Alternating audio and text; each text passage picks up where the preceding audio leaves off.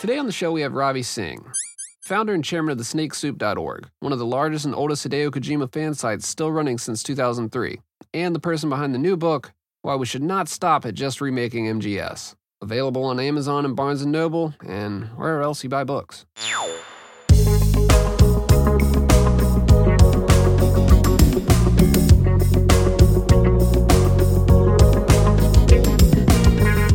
Hey, I'm Fingers.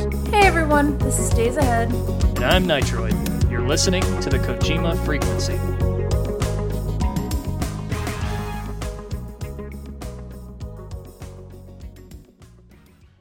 Well, they're gonna bring E3 back, but as like a a digital event now, I guess. yeah.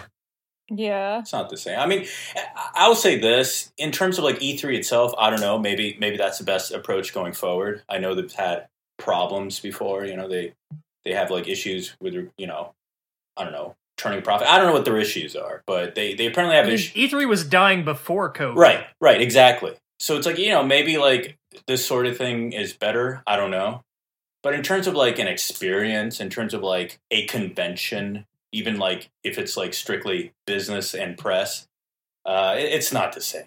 Because you know what I've I've done, I've done these virtual events because you know there's I can't blame them, right? They're not going to be like, well.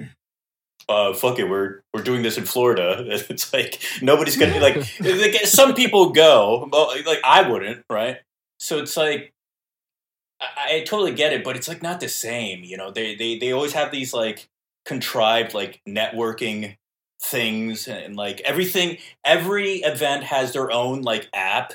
You know, some of them use more conventional No. apps, like oh yeah, we, we're doing it on Zoom, and then some other people they have something called Hopin. Uh, there's like there's like a million different apps. They they all have completely different user interfaces. So you know, I, you know, one minute I'm just like, oh, Zoom, yeah, I know everything about Zoom, and then the next I like feel like a damn boomer, like trying to just like you know, and it's like and it's like an event for students. So like I feel like an asshole. Like this like students just like sitting there awkward. I'm like, uh, how do I send my email address? Fuck, I don't know.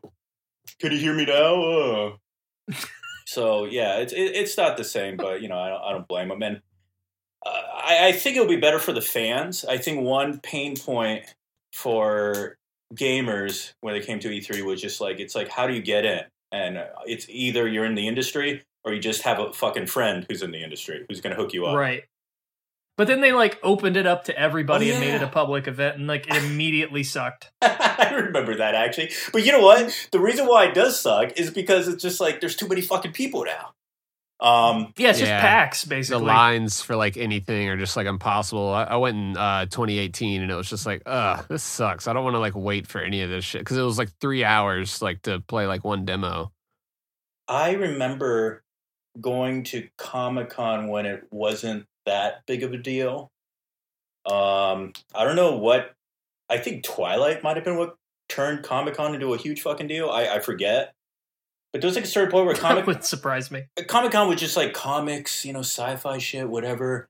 Um, it was like a big deal for that. So you know, it was it was packed. There was a lot of people, but it wasn't it wasn't too many crowds. There wasn't like lines could get long for certain things, but they wouldn't be too long. It was like when it became a big corporate thing. Like when all the studios were like, okay, we have to have a presence at Comic Con. Like that's Mm-hmm. when it exploded. Yeah, and I, I've been to one since then, and it was just like it was just kind of like a you go in, you like walk around, and then you're just like, man, I'm just gonna hang out in San Diego, and then I just hung out in San Diego. It, was, Yeah. it just was not worth. um, you know, I didn't pay for the tickets either. I might, you know, I might have been like, eh, like standing in line, frustrated, but hey, I paid for these tickets, but like.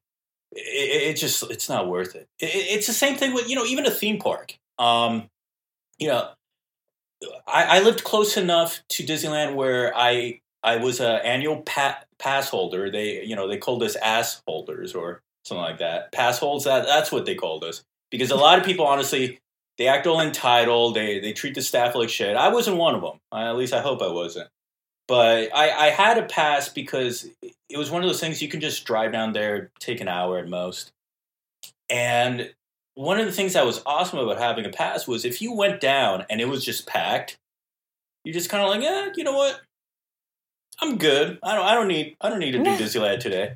Um, whereas like I remember like as a kid, you know, it was just like a like my parents were like you know working their asses off, so we rarely did anything like this. So a Disneyland trip was like special. But two, it's like once you're there, you bought the ticket. Like, what are you gonna do? Ask for a refund? Oh, there's too many people here. We're gonna Yeah, you're stuck. no, you, you, we were fucking stuck, and it just like those lines could be just like painful, just like agonizing. A good trip is like we'll get five or six rides in before we have to leave because they're closing. Exactly. Right. Exactly. So, you know, the, the, the good thing with E3 going digital is that, you know, l- let's be real. What most gamers want is just the ability to see the trailers, to see uh, the presentations. And making digital, it's like, well, there you go. That's it. I guess. I know I know the demos are another thing, but it's just kind of like I don't know. I mean, how are they going to approach that digitally actually? Are they going to just release them? Distribute the demos. I think like part of it was just the exclusivity of it all too, you know, like not everybody could get in. Damn, dude, it's like a blue check mark. Like that made it appealing. I'm I'm very sad that we are at the point culturally with demos that you guys asked the question, how will they handle the demo situation? Release them. Well, I mean, because like we've gone from like shareware to Pizza Hut demo disc to oh my god, this shit is online with people who have very high speed connections. How the fuck are they gonna do the demo situation? Yeah, that's what early access is. They found a way to charge us for demos. oh god. seeing that that is such a smart approach. Uh, smart in a shitty way, right? But it, because part of the problem with E3 demos was more often than not they were just kind of like, "Hey, we want you to play this so you know what's coming up, but this is this is a piece of shit right now. We haven't finished it. There's like so many issues, and you know, it's like sometimes they make you sign a thing, and it's fine. You know, you're part of the press. You, you're supposed to be good about it. You're just like, yeah, we pray it, played it. You know, it's promising. Uh, whereas, you know, if you just put it up on PSN, now everybody's playing. They're like, wow, this is shit. I'm not. I don't give a. I'm not playing this at all ever. yeah, that's a good point. It's commodified, if you will, the experience. the first year I went to E3, there was a, a demo for a, a Shin Megami Tensei game. Um, I don't remember which one it was. I think it was like Devil Summoner 2 or something. I don't I don't remember, but um they had a booth set up at you know like Atlus's area and I went up and started playing it and uh like one of the people managing the area came up to me and was just like talking about the game and we were chatting about it and they're like, "Oh yeah, you can do this and this and you know, we're building all these features." And then like somebody who was very clearly above them walked up and was watching for a second and kind of had this look in their eye like they're suspicious and they lean over and look at my badge and like my badge says like my like the fan site association at times like the metal gear fan site right and they like pull the guy over and whisper into their ear and then the guy comes back over and is like you know yeah you're you're gonna have to leave now What the fuck? because i'm not like real press i'm like some just metal gear fan site dude Man, that's, that's so i got shushed away Did you ever hear about that game again? yeah i own it it's a good Oh my god. Yeah, I mean, that's where what you were saying earlier days ahead about, you know, when you think about the 80s, the 90s, it was just, you know, there was still corporations, obviously, but so much of gaming was just kind of like, yeah, yeah. I mean, think of Doom, right? Yeah, we got the first 10 levels, just download them. Fucking give them to your grandma. I don't give a shit. shareware man If you want the rest of the levels, you, you pay, but it's fine. And you, you you try them out, you're like, oh wow, this is great. You know, you pay for the rest.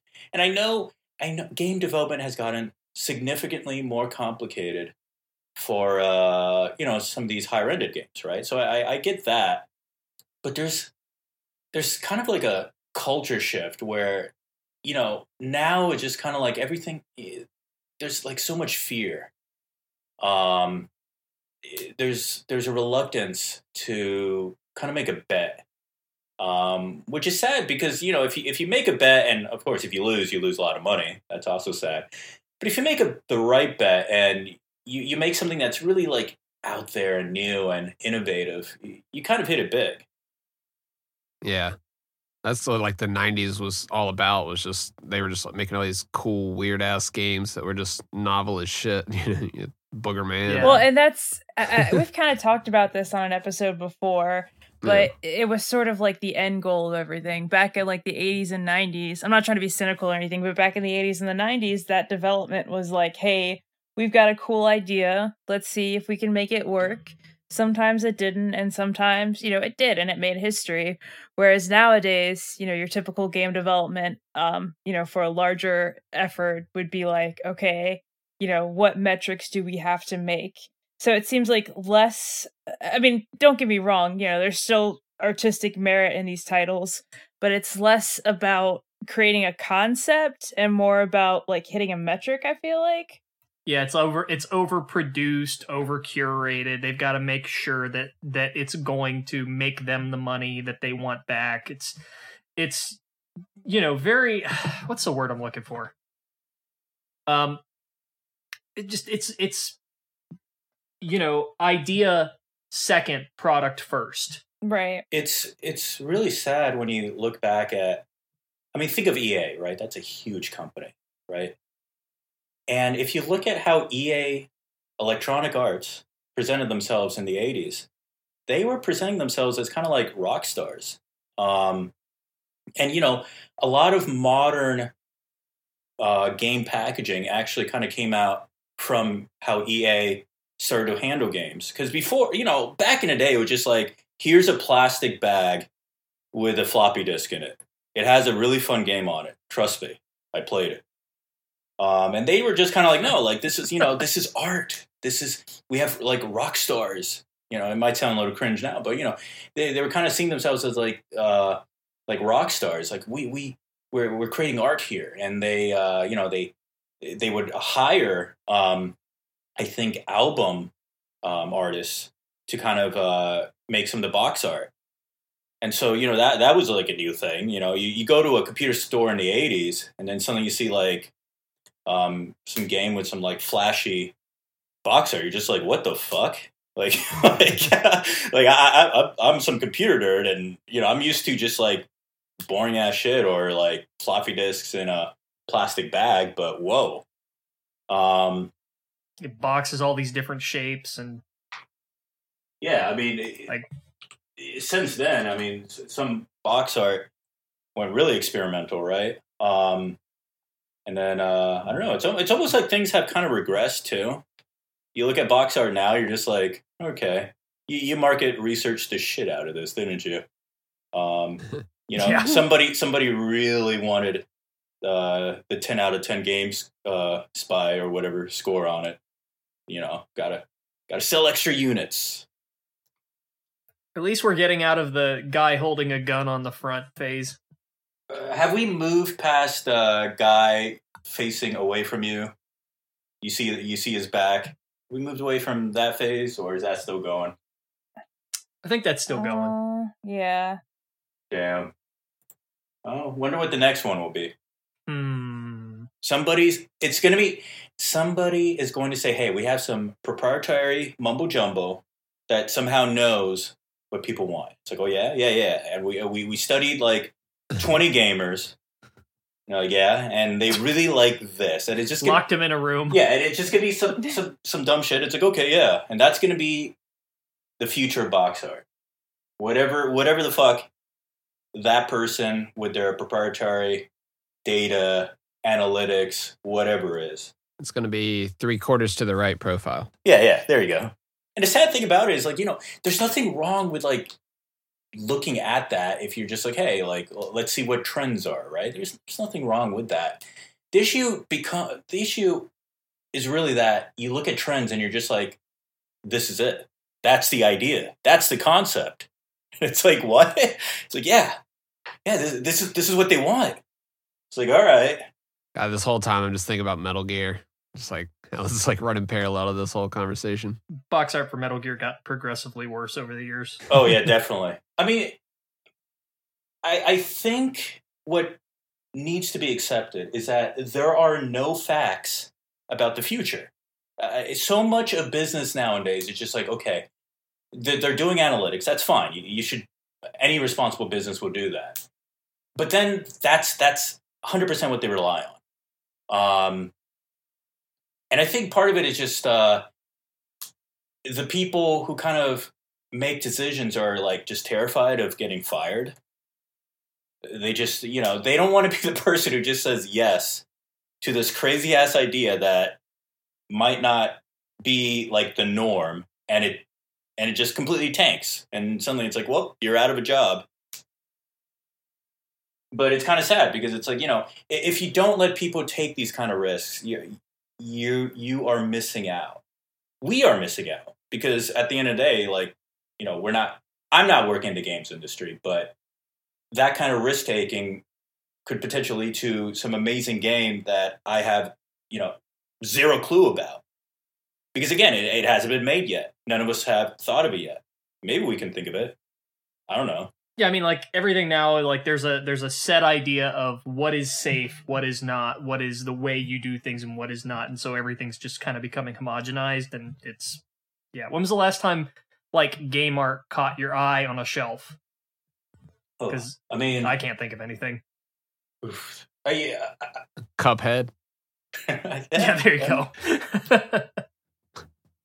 Try to think. Uh, I, I, maybe I think it was a sports game just because it was just like so absurd. It was like, it was oh like- yeah, like the really bad Madden cover. Uh, maybe it was Madden. It was it was just very like, wow, this is this is very modern. I don't know what the fuck is going on here, but okay. Or was it FIFA? I can't remember. I know what you're talking about there, where it's just like blocks and weird color. Like they were just they threw shit at a wall and saw what stuck. yeah, it was it was de- it was it was definitely an intentional design choice, right? Yeah. But it was just like, okay, like this this looks like a brutalist website, but it's a it's box. Right. Yeah. I think it was FIFA. God, what was it? I gotta look that up. I mean, you know, and this might sound like, oh, well, the box art didn't work because we don't remember it. Well, it's like, well, I, I don't play sports games, so I, you know, I wasn't the audience, but it was memorable. I will say that much. now, even in the case of Metal Gear, like you look at MGS One and you have just the title, and like that caught my eye. And then you fast forward, and MGS Four and Five are just like you know a face on this on the front of the cover. Okay, Yeah, and it, it got to the point where you're just kind of like, you know what, I, because the face wasn't even the worst of all Metal Gear cover arts, was it? Um, uh, I think Peace Walker was probably the worst. the American Peace Walker box art is fucking awful. I think the only thing that's worse than that one is Snake Eater 3D. But you know what? Whatever. That's like some weird port Yeah, I don't. I don't remake. that. I don't know.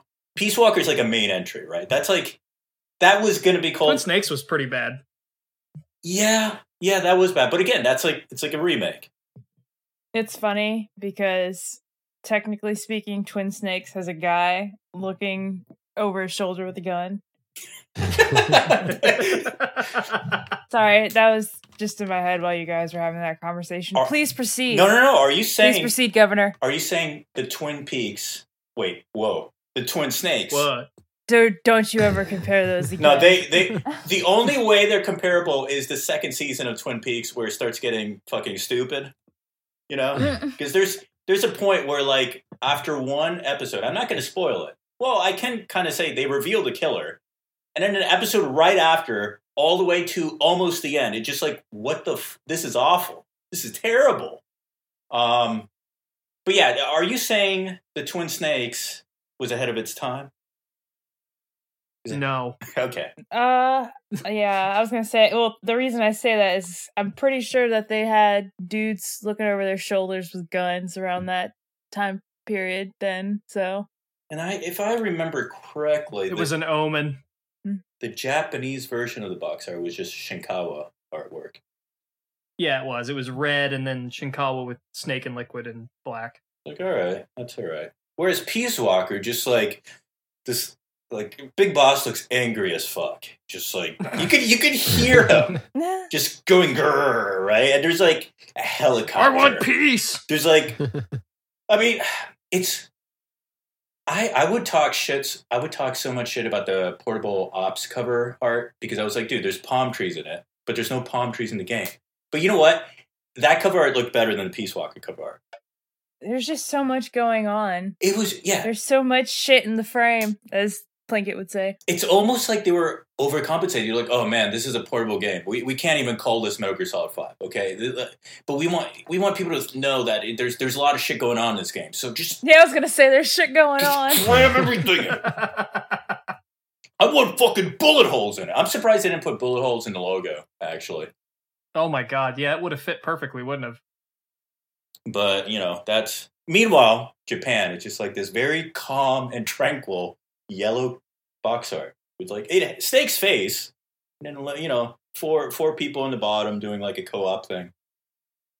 Very very, it's very relaxing to look at. Honestly, it's like oh yeah, peace walk. Guess they should remake it. It still retains its urgency, but it, it doesn't try to overcompensate. Yeah, I I, I think Got that nice yellow theme. Yeah, it's nice and calm. I think a lot of problems with a lot of things just like overcompensating from a place of insecurity. Like they're insecure that this is a PSP game. I, I think so. I, I mean, they took the five out of the logo. I would not be surprised if, you know, this was something where Kojima had arguments about, where it's just like, I want to make Metal Gear Solid 5. They're like, oh, fuck yeah. Like, hell yeah, you know, ka-ching. Hell yeah, brother. And they're like, yeah, yeah. And, you know, we're going to take the uh, working files of Portable Ops. And they're like, wait, what? Like, yeah, yeah, yeah. Like, essentially, you know, Portable Ops 2, but like my own thing. They're just like, no. Like, come on. I mean, that's how it started internally. It was called Portable Ops 2. Oh yeah, the some of the some of the source code from uh I think Portable Ops Plus is in Peace Walk. I mean, they've been doing that since ages. Uh, guy we both know uh, was telling me I think there's legacy code from MGS one all the way up to MGS four. Well, to be fair, you had like a piece of Metal Gear Solid One literally in Metal Gear Solid Four. Okay, okay, okay. But that's but that's not what I'm talking about. okay. So, uh, on the subject of Twin Snakes and remakes, uh, you kind of had this book. Yeah. How'd you get my address? I'm just kidding. I wish I was that good. And uh, this had me on the floor, man. Yeah, the book was hilarious, man. Thank you. Yeah. We appreciate uh sending out a copy. Well, you know, as you might may know, I'm technically retired from this whole community. Um, I said so in 2012. I let Maxwell take over the site. Um, I still have the keys to the site and the social um, channels, so I just post memes all the time. Sometimes I check in with Max. I'm like, "Hey, what do you think?" He'll be like, "This sucks." I'll be like, "Oh, okay." But then sometimes like, "Yeah, I don't care. It's funny." And I post it. Yeah, that sounds like Max. I forgot why I mentioned that. So just so everybody knows what we're talking about, you guys actually you published a shit post. You published a shit post. Yeah, yeah, yeah. And I'm sorry to interrupt, but now, now remember the reason why I sent out the books like I was like in a mad rush was because it's like okay, well, I kind of want to like promote the book, and like you, you folks have this podcast, you want me on, that's great. But if we didn't have the book, I don't know what the fuck we'd be talking about. Like, hey, I, I started a site that I don't run anymore. I sometimes post memes. Yeah. Who Yeah. cares? You're you're on here to to hang out with us. This is not like we're not interviewing. This is a chat. Oh, okay. Dude, have you listened to this show? We don't give a shit. Yeah, we really don't. We're not asking for any kind of scoop or anything. Oh, I, I got no scoops. Zero scoops. What's it like working with Kojima? well, you know, one of a kind. How do you handle his craziness? Sorry. No, but for real, this book is like the Mona Lisa of Metal Gear shit posts. Yeah. Uh, I was I was laughing my ass off at the Great Gatsby intro. Yeah. I was laughing even before that where you had like the uh the like copyright text. Like you even went in as far as to like edit some of that. like that, that had me laughing before I even started the book. Yeah, it gave me very, and I hope I'm pronouncing this dude's names right. Uh, Jon Scieszka, Scieszka vibes. The dude who wrote The Stinky Cheese Man, for those who don't know, where, he, yeah, he, you guys, you both sort of take advantage of the writing medium to to tell your tell your jokes and your story. You know, I do, I do appreciate that too because uh, at the end of the day, this this whole thing is like a parody, right? It's uh, Yeah.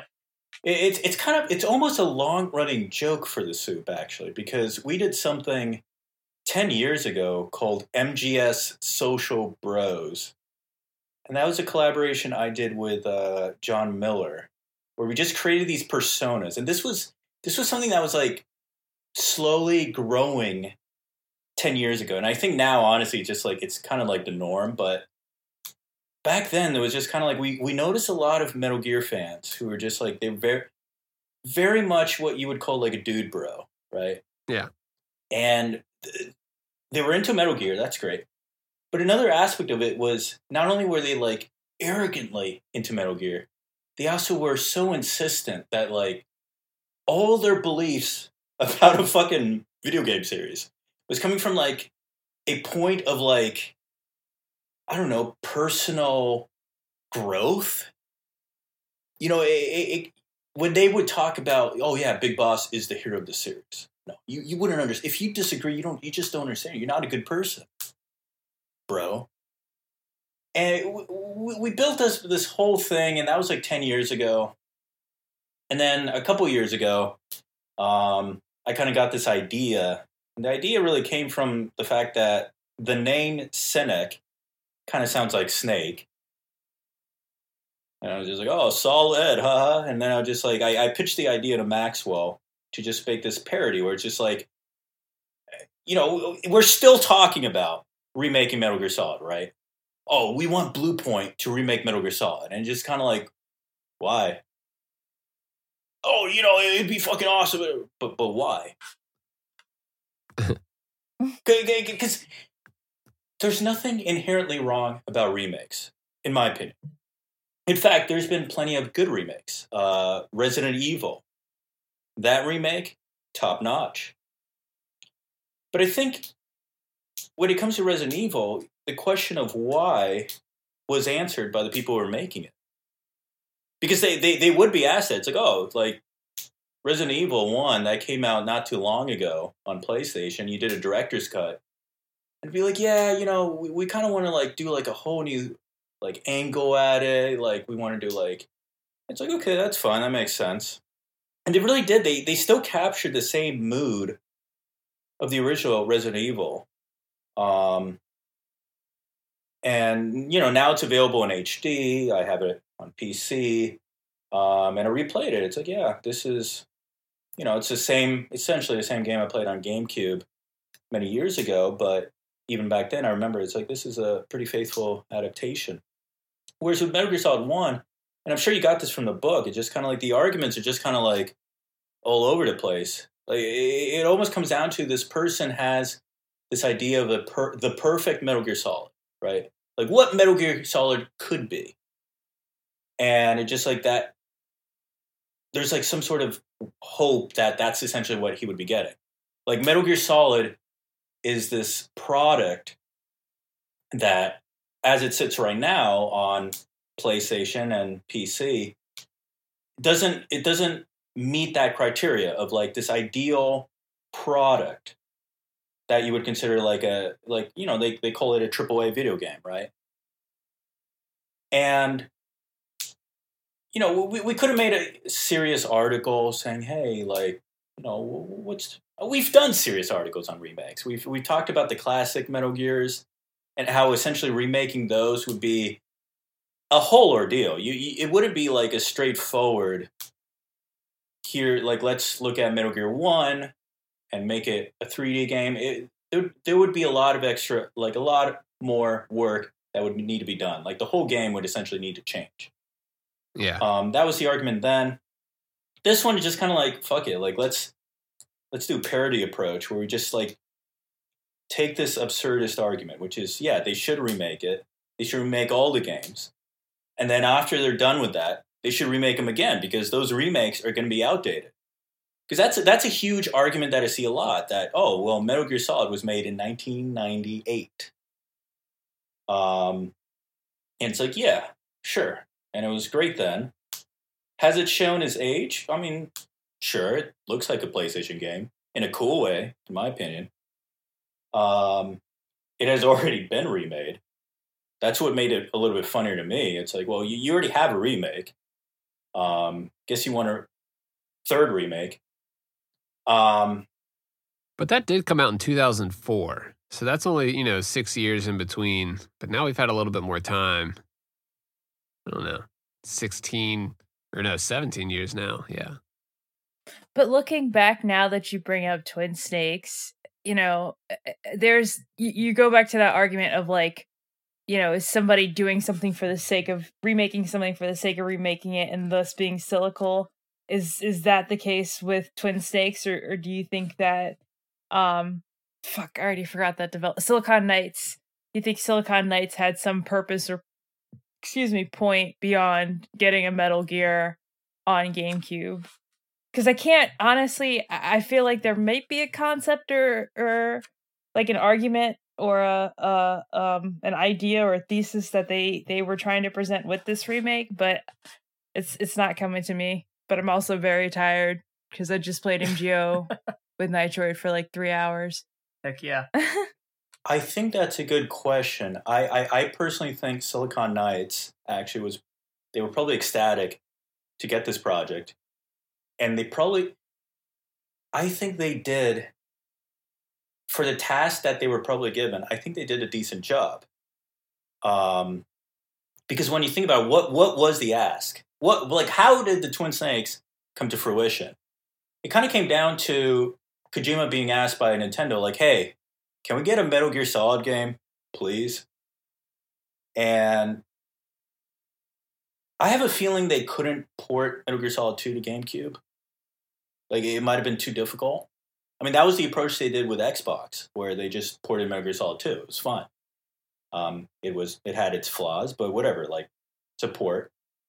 Um, whereas for the GameCube, maybe there was like some issues, so they're just kind of like, okay, we, we would have to like make a new game. We're already making Metal Gear Solid 3 for the PS2. We don't want to waste that many resources, but we're happy to let you folks handle a remake of Metal Gear Solid 1. They're like, oh, okay. And, you know, at the time, Silicon Knights um, was, uh, I, I forgot the term for it, but it's kind of like where you're, you're directly under um, Nintendo. Like they, they I, I don't know if they were fully owned by Nintendo. First party? No, no, maybe it was second party. Maybe that's the term. But it, it, it was one of those things where either they had a deal or they had a relationship with Nintendo where they they they basically worked under Nintendo. Um, that's why you saw um, what was the game they made that they were working on Eternal on? Darkness. Yeah, Eternal Darkness. That's like literally the only two games. I mean, they were wrote riding on the success from that. and Too Human. Yeah. Oh, Oh, God, too human. In fact, I wouldn't be surprised if like the whole the whole purpose of adding them was like, okay, well, what's an iconic moment of MGS one? Oh, Psycho Mantis.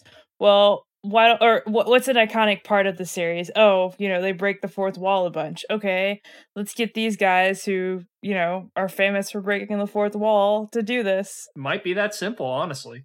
it might. it be. might be. I'm just throwing shit at the wall.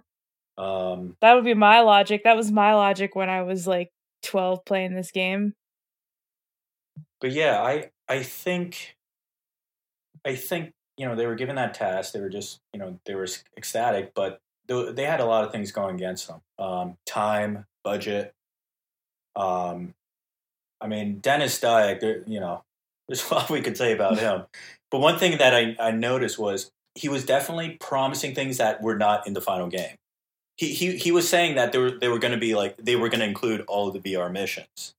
The, not a single one ended up on uh, either of those two discs. And I, I think you know these sorts of things happen where it just it feels like the ask was make a Metal Gear Solid game on Nintendo. You know, Konami was aligned with uh, remaking Metal Gear Solid One, and you know Kojima was aligned with having the cutscenes be fucking totally wacky. Um, you know, some people like to b- blame Kitamura, but it's like, well, no. You know, you're asking Kitamura to direct your cutscenes um, and do them his style, what the fuck are you going to expect? You know, that's all on Kojima if you don't like those cutscenes. It it was. I mean, he. The, I I don't remember which interview it was, but uh, the the way it went was Kitamura started directing those cutscenes, and he was doing them fairly one to one with the original. And Kojima stepped in and said, "No, no, no, no, no. You need to you need to like amp them up, make them more uh, in your style." So uh, he did. Yeah. And then, you know, in terms of gameplay, it's just like those those Sons of Liberty game mechanics. You know, sometimes it's like the tank fight. You can tell they were they really they kind of thought about it. They kind of considered, well, the player now has access to these abilities, so we got to kind of counter that. But then you got the Ocelot boss fight, which is just like, you know, um, and that that's that's a scenario. You know, if if you're going to remake something, you you have to really put a lot of thought into these sort of things. It's not it's not straightforward, right? It's strange though because there were interviews with I can't remember if it was Dyack or other members of Silicon Knights where they talked about how I think it was Dyack where he where he talked about how like one of the challenges they had was making sure that they balanced the level design of the first game with the mechanics of the second game so they didn't run into these specific issues but that's exactly what happened I again, I think it was time and money. wasn't Uh, it developed in something like a year or it was it was a very short development cycle i know that It was yeah, it was a very tight turnaround. Um, it was just like as soon as they announced it, apparently they like they they barely had much of it done. I remember those early screenshots. It looks very different. Um, honestly, the final product looks better than the early screenshots. Early screenshot like kind of had that. oh yeah it, it kind of had that Sonic Adventure DX look where everything had like plastic wrap on it yeah like those genome soldiers, the the uh, SOCOM gun, like it wasn't a good look. It was. It was also fucking blue as hell. Do you remember that? yeah i do They just dialed. They're like, yeah, you remember this? Like, yeah. like so. So at least you know, at least the final game still look better than that. But yeah, I mean that was that was a flawed case. And look, look. Could a remake of Metal Gear Solid be good? Absolutely. It really could the problem I have is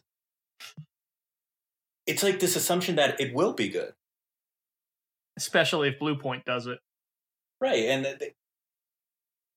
remakes have existed in like almost every every single art form or medium or whatever you want to call it. And you know, some of them are good, some of them aren't good.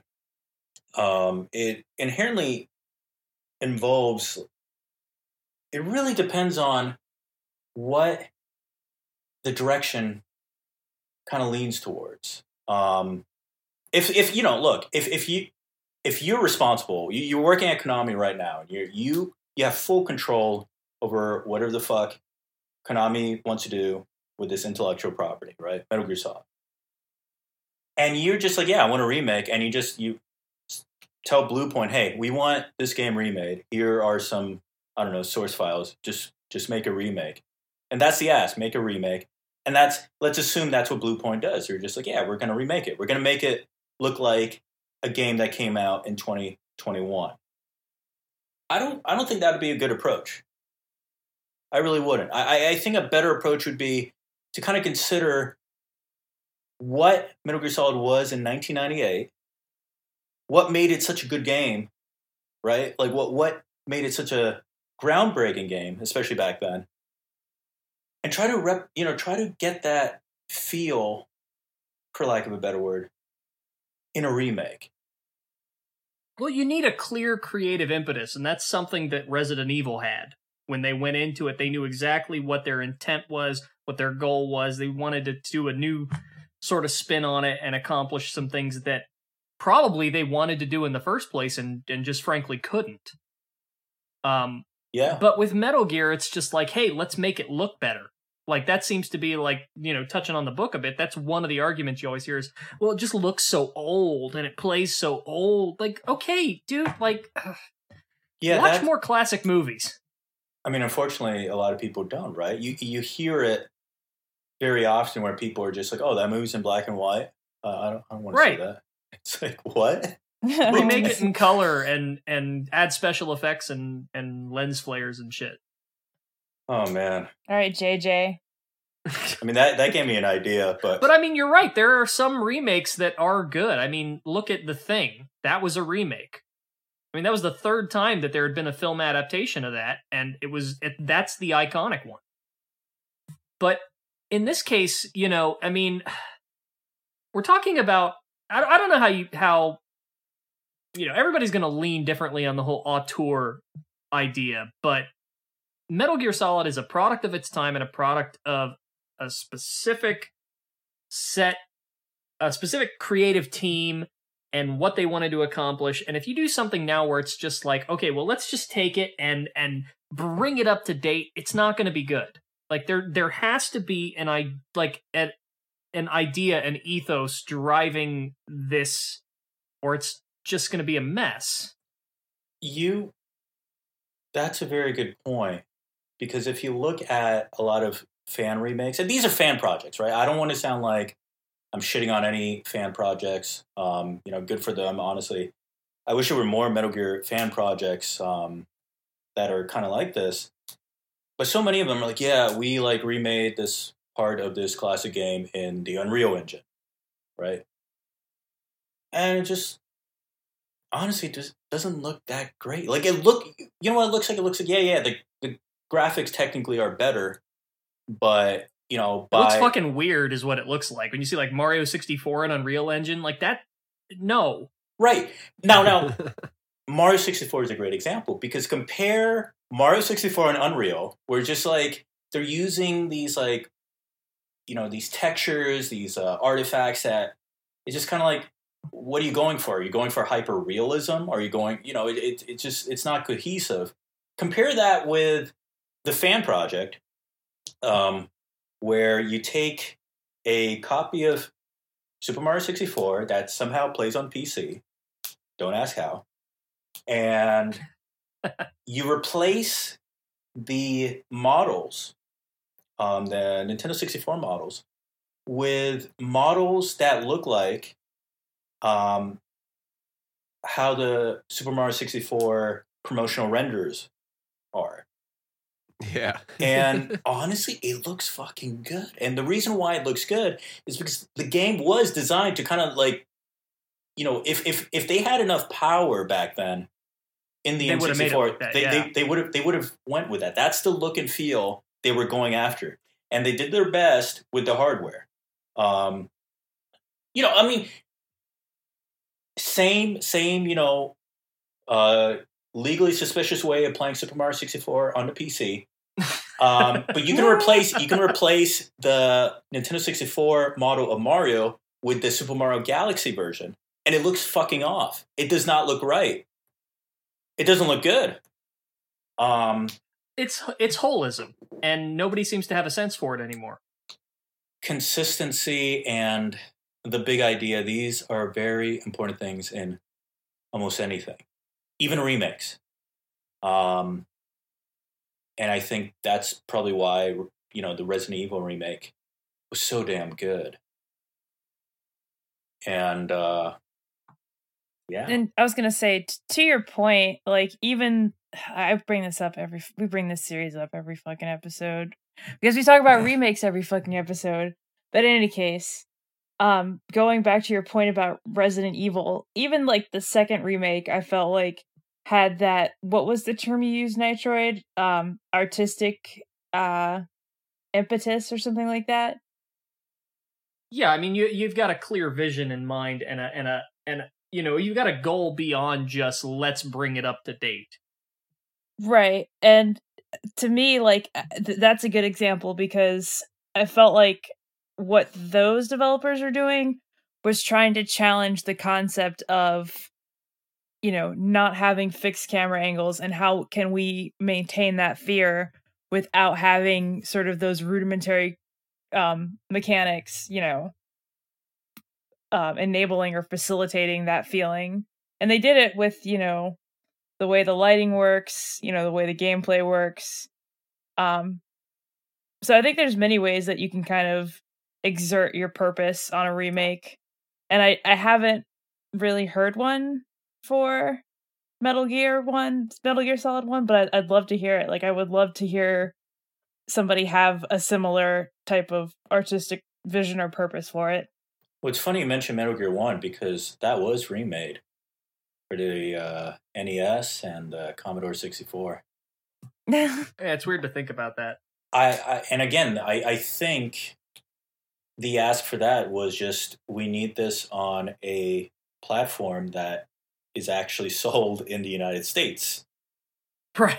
Um, so again, you know, probably a shitty budget, um, probably barely any time. Um, I don't like the game, right?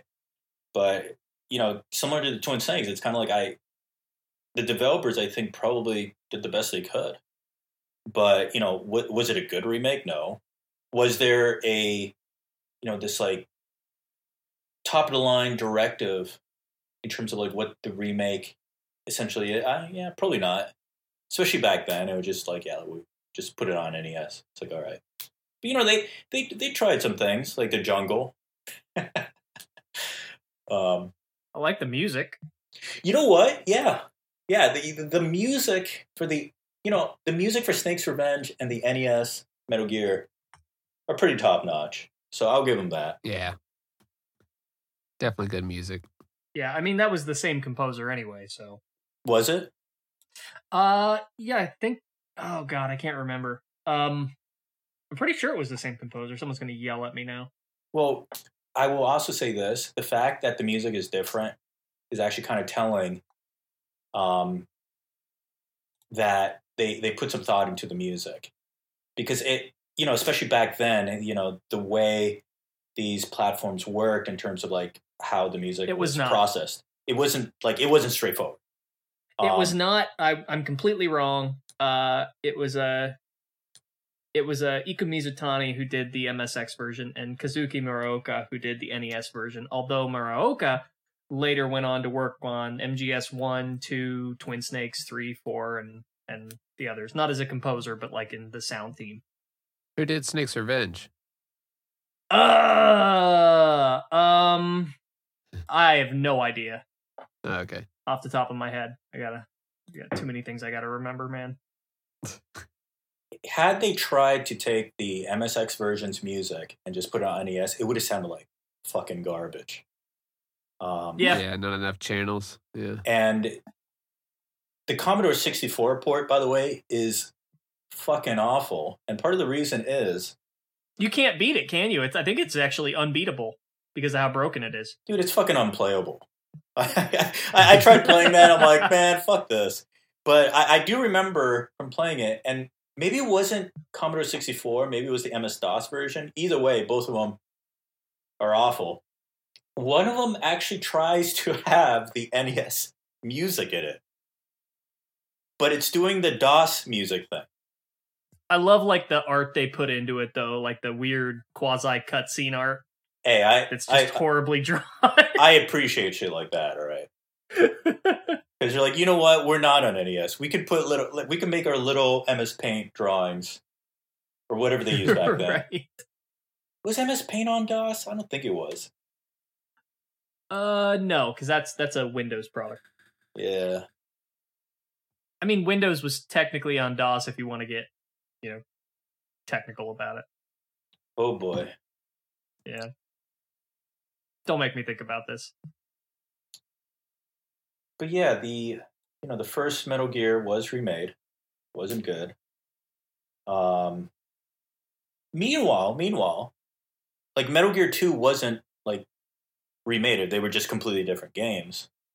Um, and I've shit on Snake's Revenge plenty of times, but for an NES game, it's honestly not bad. Yeah. I mean, I would say there's honestly more of a justification to remake. I okay, I you know, try not to throw up in my Here mouth. Here we fucking go. Uh, I don't like remakes for the most part. Um, it, no mystery if you've heard me talk about this before. But there's more of a justification for remaking Metal Gear 1 and 2 than there is for Solid, in my opinion. Like at least I can think of a. Cr- I thought you were going to say MGS4. oh, yeah, Remake I was and- expecting some like super hot take. What? What? uh, what?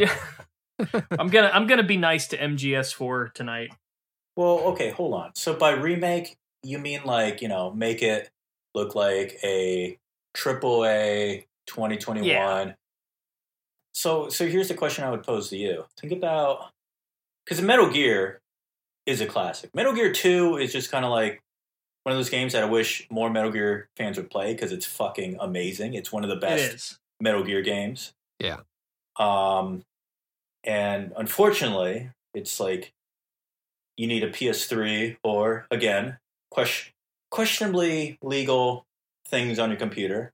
Um, which I wouldn't, you know, that's something where it's like, yeah, I understand why you wouldn't want to pursue that. Um, so that's the unfortunate part, right? Like they they released Metal Gear One on PC. Metal Gear Two, nope. Hopefully that changes. Yeah. I, you know, fingers crossed. I would love to have that game on my PC. Um, but Metal Gear One, especially, it's like a classic, right? It's a classic 2D game.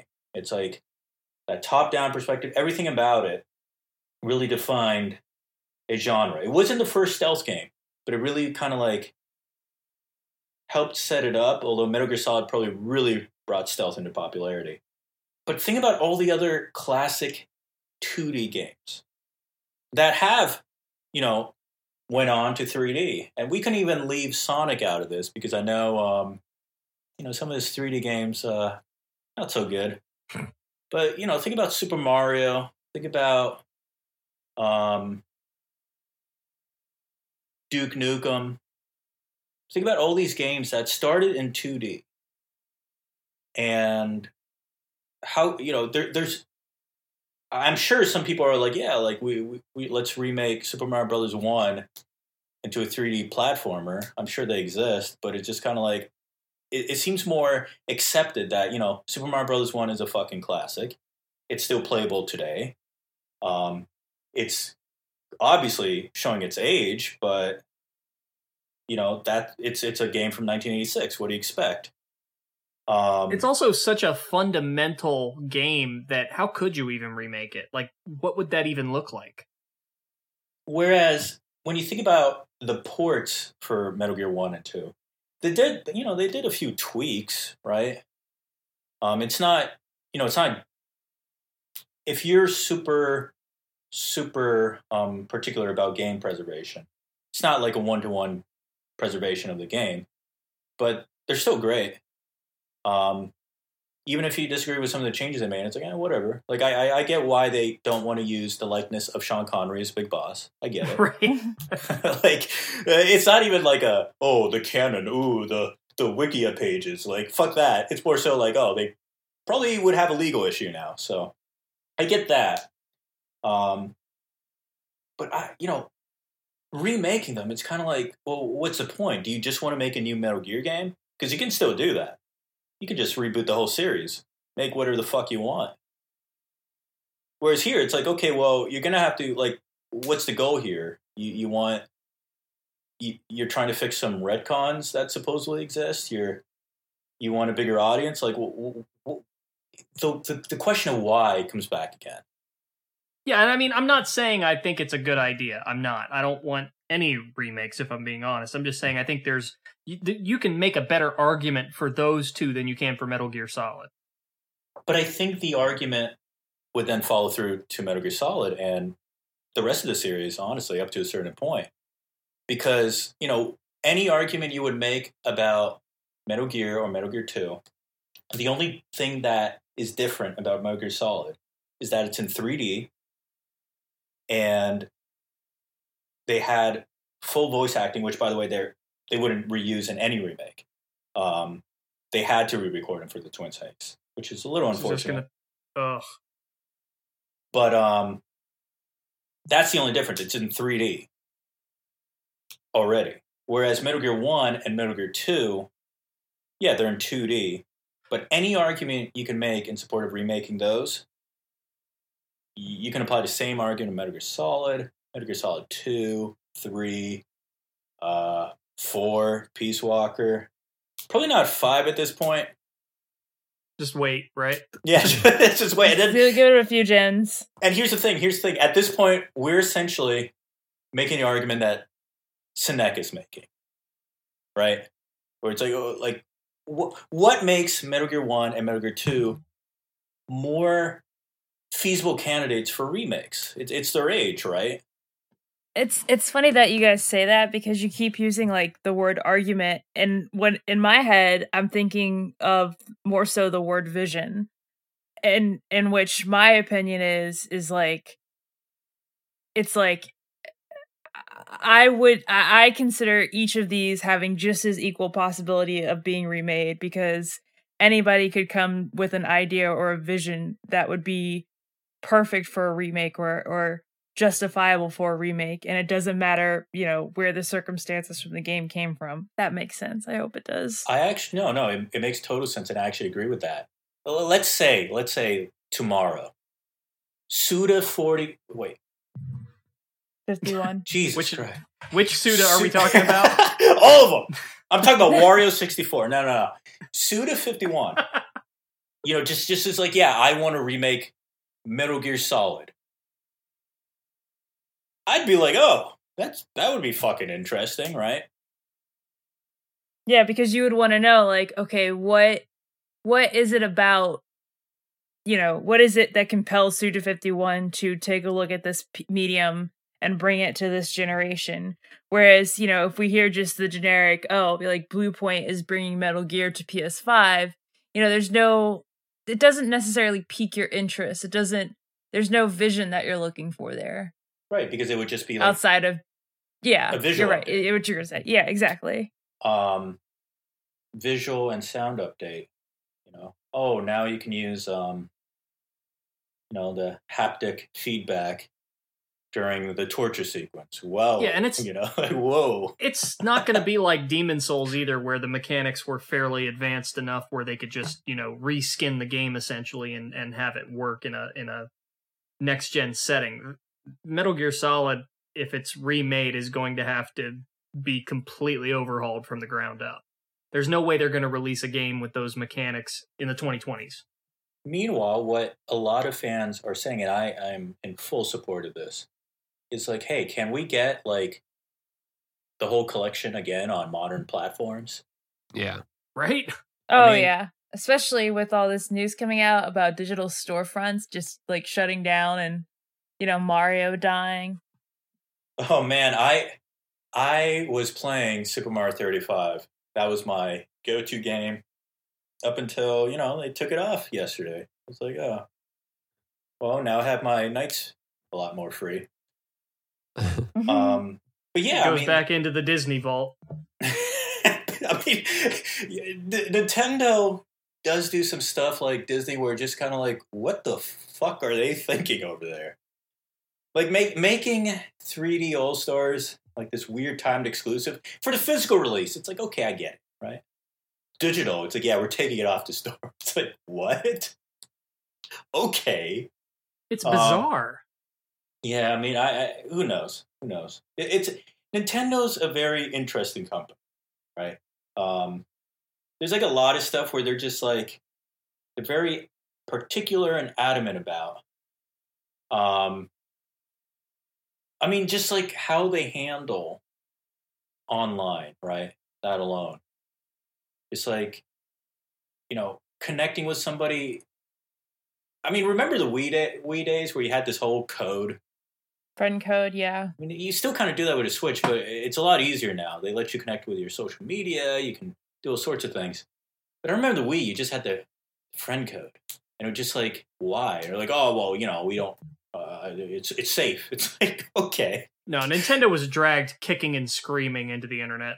Meanwhile, by the way, you know, they, they argued it was safer. I I think they found out that the Switch still uses like code, like net code from like fucking the 1990s. Um, so you know, it, it, they're just a weird company. So like, in terms of like the why, it's like who knows? They probably have a reason, but it's just like out there. And you know what? Good for them, right? Um, sucks for a lot of us, I guess. Um, there were probably a lot of people who are like, man, I don't want to buy this, but I also don't want to like not be able to buy this and just buy Super Mario 3D All Stars. Because I'm one of them. I'm one of those assholes. I have it sealed on my bookshelf. I don't. I don't know what the fuck I'm gonna Yeah. do with it. It's Yeah. it's funny that you say that. I, I bought it this week or last week, not because I was freaking out about that, but I was just like, you know, I kind of feel like playing uh playing some Sunshine. Uh, this you know, this is a good opportunity. And I go and I, I pick it up and I start playing Sunshine and I'm like, this game still has great mechanics, but the level design is fucking disappointing. And I stopped that. I opened up Galaxy and Super Mario 64, and those are great. And I don't regret my purchase, but I do regret buying it because of Sunshine, if that makes sense. You know what's ironic about this? All three of those games uh, can be emulated better than how this collection handles them. I mean, I think it's clear at this point the collection suffered from the thing I keep on bringing up a lot: time and money. Yeah. They, uh, I think they were just like, like I mean, one of my favorite games on a Nintendo Wii is Super Mario Galaxy Two. Where the fuck is that? Mm. Yeah, that that was Still in the Disney vault. odd. like, uh, yeah, and you know when when they when it was first released, there was like all these like issues, including like a like a thing that I, I don't know if it bricked your Switch, but it wouldn't let you restart your Switch or something like that. You were locked into Super Mario sixty four, and look, it's it's a good game, but you might want to play something else once in a while. And you know they, they had to like fix it with a patch. Um, Sun, Sunshine had some issues where it's the same issues that somebody would have on an emulator, which is kind of telling. Um, yeah, I don't know. It's Patching has made the whole preservation topic really convoluted because let's say you buy a copy of this so that you don't lose it. Well, you're holding on to a copy that's unpatched, buggy, was released as is, and let's say those servers aren't available anymore. You can't necessarily patch that on a system that isn't supported. That's, do you do? Folks are worried about like that with uh, Animal Crossing New Horizons because they patched in all of the holidays after Yeah. a certain point. I mean, in the age of DLC, it used to be with expansion packs, you would at least have a disc where you could update your game up to a certain point. But now it's if the servers are down, you're shit out of luck. that's where I, you know, in my opinion, I'm not a lawyer. That's where I'm like, hey, piracy is a okay. Because I mean, think think What about else are you supposed to do? Exactly. Think about the situation you're put in, right? You have this game that you purchased, and for whatever reason, maybe uh, the fucking system broke, you fixed it, wiped out everything. The server doesn't connect. Why would they keep it up forever? It's, you know, it's it's also a cost on their part, so I get that. But it's kind of like, okay, well, when they shipped it, it had a bug that like fucking caused your PlayStation 4 to blow up. I don't know. It's like, well, that's not playable. So, is it so wrong for you having legally purchase a game, even having the platform it's licensed for? Is it so wrong to download the patch through other means and putting it in your PS4 and playing the damn game that you fucking paid for when it came out? Steal? No, no, I'm taking it back. Perfect. Yeah, I'm pretty sure that's how like you legally emulate stuff. Is just you have to own a copy of it, and then you can do whatever. Pull it out and, And as far as I understand it, and again, I'm I'm not a lawyer either, but emulators themselves are not illegal as I understand it. Now, BIOS files, firmware that they run on, that's getting into that iffy territory, but the um, you know, if you've got the hardware, you've got all this stuff yourself, um, you know, it's a little different. Officer, I only have a gens because I love the static screen that shows up. This is my emotional support emulator. Yeah, so we need we need medical cards for video games, you know? It's like, yeah, I I do own Sonic the Hedgehog 3, but you know what? It's a lot easier playing it on my computer. I, I will say this, uh, you know, I, I said Sonic the Hedgehog 3, but honestly, like, I have that on Steam as well, and that's how I would play it, so it doesn't matter. But, I mean, no, let's bring back Sonic the Hedgehog 3 because fans have created, like, patches.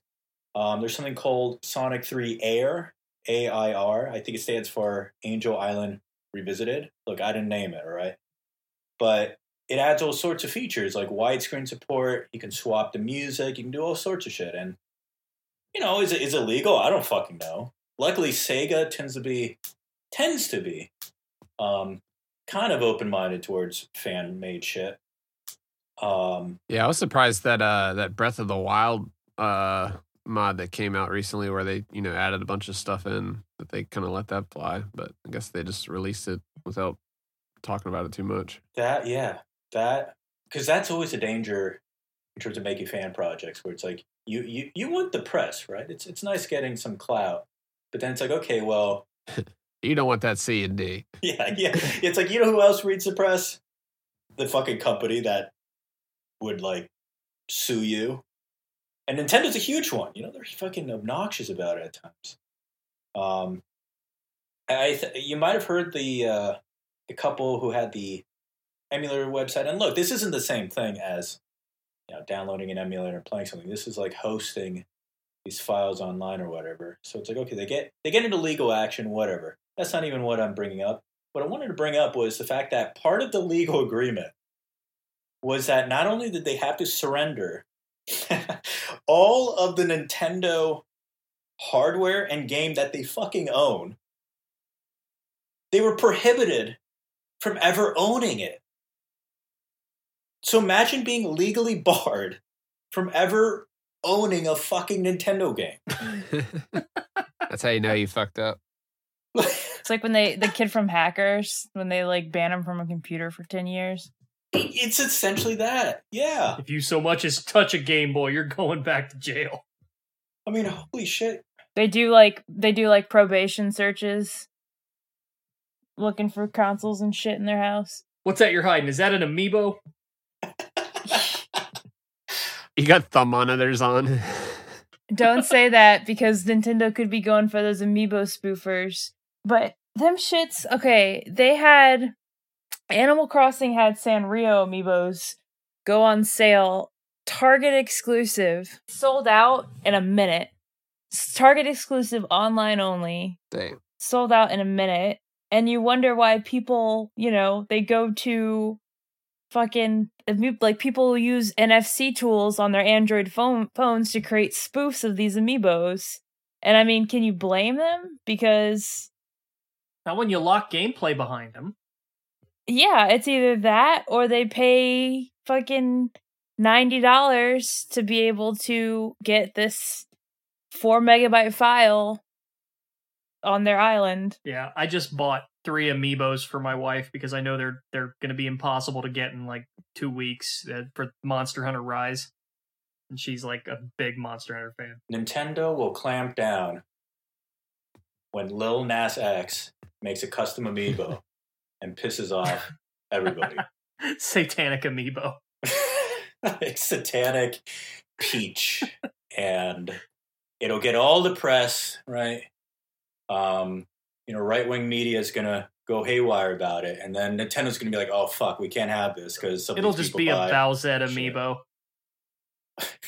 you know i i, I kind of hope lil nas actually gets that idea because that would be hilarious um I mean, he is pretty like on top of the main game, meme game. So I mean, that's that's essentially what that shoe was. It was just it was it was a shit post. It was a meme, and it worked. It fucking worked. Ravi, are you a fan of um Red Letter Media? I know this is like completely off topic. Yeah, I'm kind of mad about it. I mean, there's there's some, there's some funny stuff, but I, I wouldn't I wouldn't go, I wouldn't call myself a fan. Um, Okay.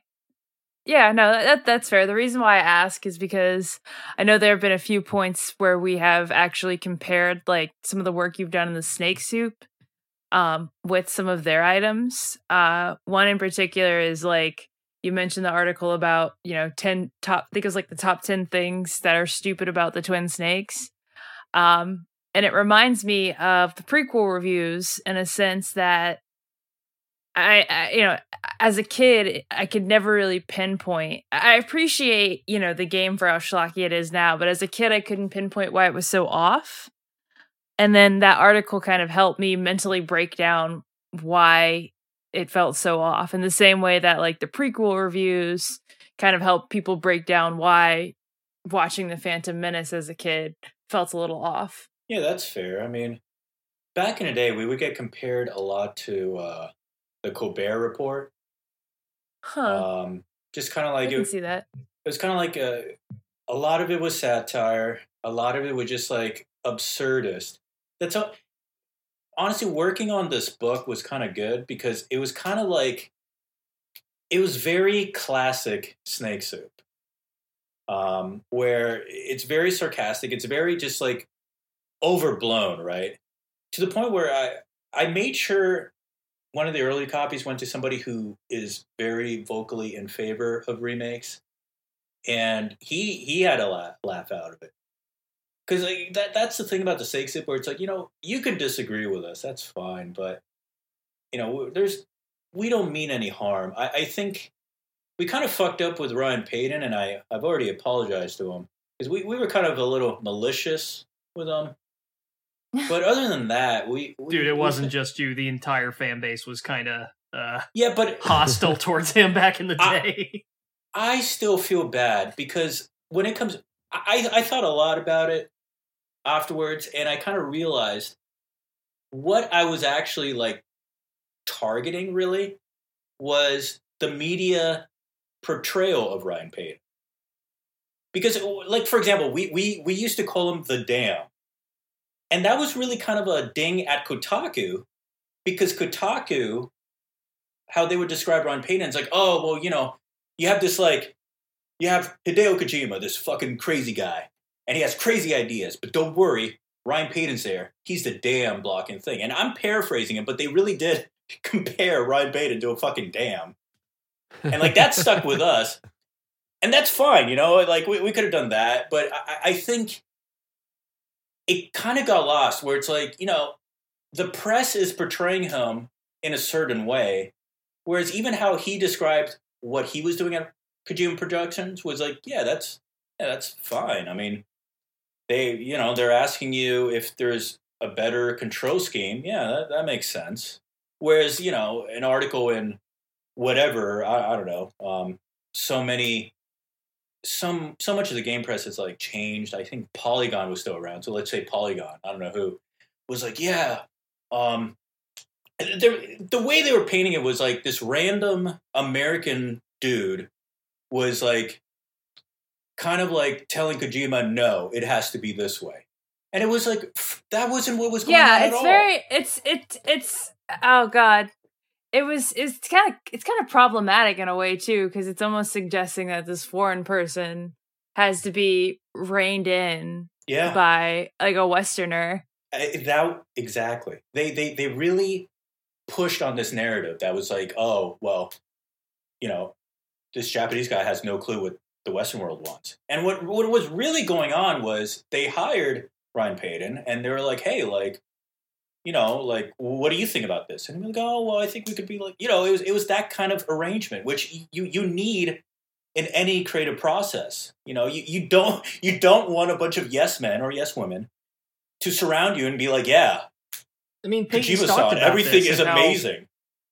Payton's even talked about how he sort of fell into that role of of offering them advice on like what a Western perspective would be. It was something they asked him to do because I guess during uh, the, you know, going off of memory here from what I remember him talking about, but during the portable ops development uh, cycle, he would send notes to the development team and be like, "Hey, you know, this is something we noticed when we were play testing it," or "Hey, this is an interesting idea." And then uh, that sort of turned into him offering similar advice into MGS4. I mean, like it just that was something they wanted. Yeah, you know, I I think it, it's no secret that I really don't like Metal Gear Solid Four. Um, but you know, it's like the reasons why I don't like more. it has it has nothing to do with Ryan Payton. Um, in fact, I I, I mean, I'm a little irked at him about the whole Circle X thing, but Yeah, but I mean, look, even fucking Sony is taking that approach. Now. I know, I know, I know. Um, and you know, believe it or not, that like I laughed at that, but I I, I didn't really. It didn't bother me that much. Um, I'm just I'm being facetious. So there was something Payton worked on directly in Metal Gear Solid Four. I forget what, but I was like, oh, that was actually good. Like that was one of the good things about that fucking game. So, um, but yeah, that was that was that was somebody I think we we took things a little too far in. Um, but other than that, you know, it's it's kind of like we're we don't want we're not here to like just fucking um you know shit on everything. It's just kind of like, hey, like here's our thoughts, and if you disagree, whatever. It's it's a fucking video game series. That's what it comes down to. We I I always saw the Snake Soup as a hobby, so I never got like too competitive about it. I, I remember there was this one guy who'd be like, oh yeah, well look how many clicks I'm getting on mine. I'm like, okay, like congrats, like good for you, dude. Like I'm happy. Um, whereas for me, it's just kind of like, yeah, it, it doesn't matter. I'm not I'm not making money out of this. Um, I, I'm in fact I'm just spending money on it, and that's fine. I'm just trying to have a good time. yeah, do I even Um, want to ask how much these books cost? You you don't have to answer that. Well, let me put it this way. Um, well, one person I gave the book to, he's like, he like kind of laughed. He's like, oh, you know, you're being such a capitalist. You know, you're like, you, made a shit post to make money. I'm like, nah, dude. Like, let me put it this way. Like, there is no way I can see me um, breaking even on. it. There's no fucking way. Because uh, the only way I would have been able to do that is if I charged because the book's already expensive. I know, I know it is. I, I'm not making much off of each sale. Um, it's like 19.99. It's set at that price um, so that Amazon will make money. Um, I think I get like a dollar or two from each sale or something like that. Oh. Um, yeah, yeah, yeah. And, you know, the cost of printing it, the cost of like submitting it. And then let's not ignore the fact that there's a lot of time spent into it as well. Um, yeah, I'm, I'm not going to break even. That's fine. Because again, the whole, the whole thing was just me having fun. And you know what? I learned, I learned how to use InDesign because I've never used that motherfucker before. Um, Oh yeah, my job. I have my job because of the shit posts I've made on Metal Gear. I'm not gonna front.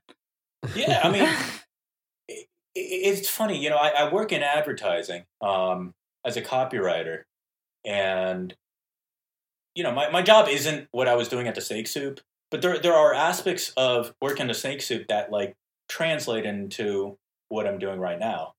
Um, just as an example, because I just thought of this during the pandemic, we had to work remotely, and for a lot of people, this was new.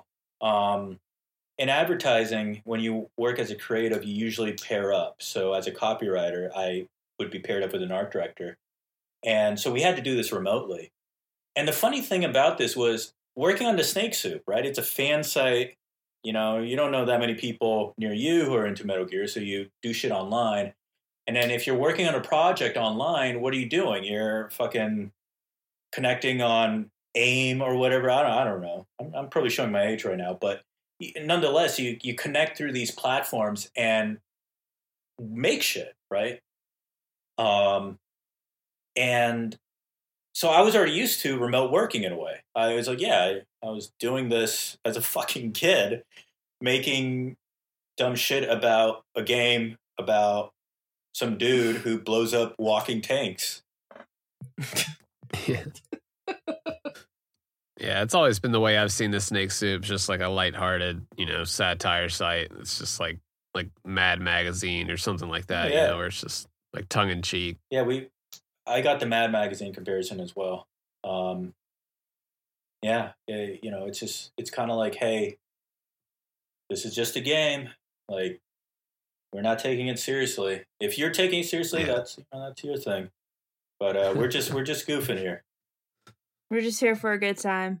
I will say though that you know pe- people do get angry, and sometimes sometimes I do kind of like you know poke a little fun at that. Um, just Yeah, it's like getting angry at a at a, like a an onion article or something. Though it's just like most people probably don't know that you're a satire site and just like take it all at face value. It's like, hey, what the fuck? Like, it's like, no, this is exactly. it's a joke. You're just not in on it. So. But even even when we respond to that, we're we're, we're still having fun. I mean, one example, we we took a meme, and this is like a classic meme. I think I think it's a shot from Tom and Jerry or something where somebody's cutting a slice out of a cake, right?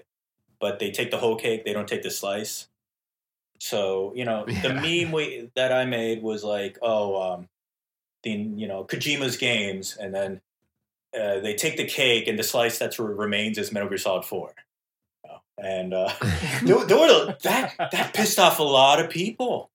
They there was so many on face. Okay, on Facebook in particular, we got a lot of angry reacts. I think we the most reacts we got in that post were angry reacts. So my response to that was I took the scene um, near the end of Metal Gear Solid Two where um, uh, Liquid Ocelot is in Ray and he's like sh- firing those whatever the fuck missiles. I don't know.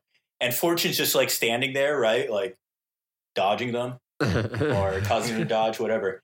And I, I changed all the missiles into angry reacts, right? like, that, that was it, right? Because you know that it's like, hey, like you're angry, we're just like fucking having fun, but hey, we're still having fun, and you know that's that's the approach uh, we tried to take. Um, even with this book, it's like, hey, you you want you want um, Bluepoint to make remake Metal Gear Solid, whatever. Like I, I I don't personally, but whatever. It's just a fucking game at the end of the day. Yeah. And then once again, for the people that uh, don't know, the book is called "Why We Should Not Stop at Just Remaking MGS." That author is Saul Ed Sinek, and it's produced by the Snake Soup. Yeah. Um, and if you want the original, which is outdated, it was published in 2019. Um, it's That's why you had to remake it. Yeah, exactly. Um, it was. It's called "Why We Should Not Stop at Remaking Metal Gear Solid," um, and that's available on the Snake Soup for free. But uh, you won't get the uh, modern features that the book has, so you're you're you're missing out.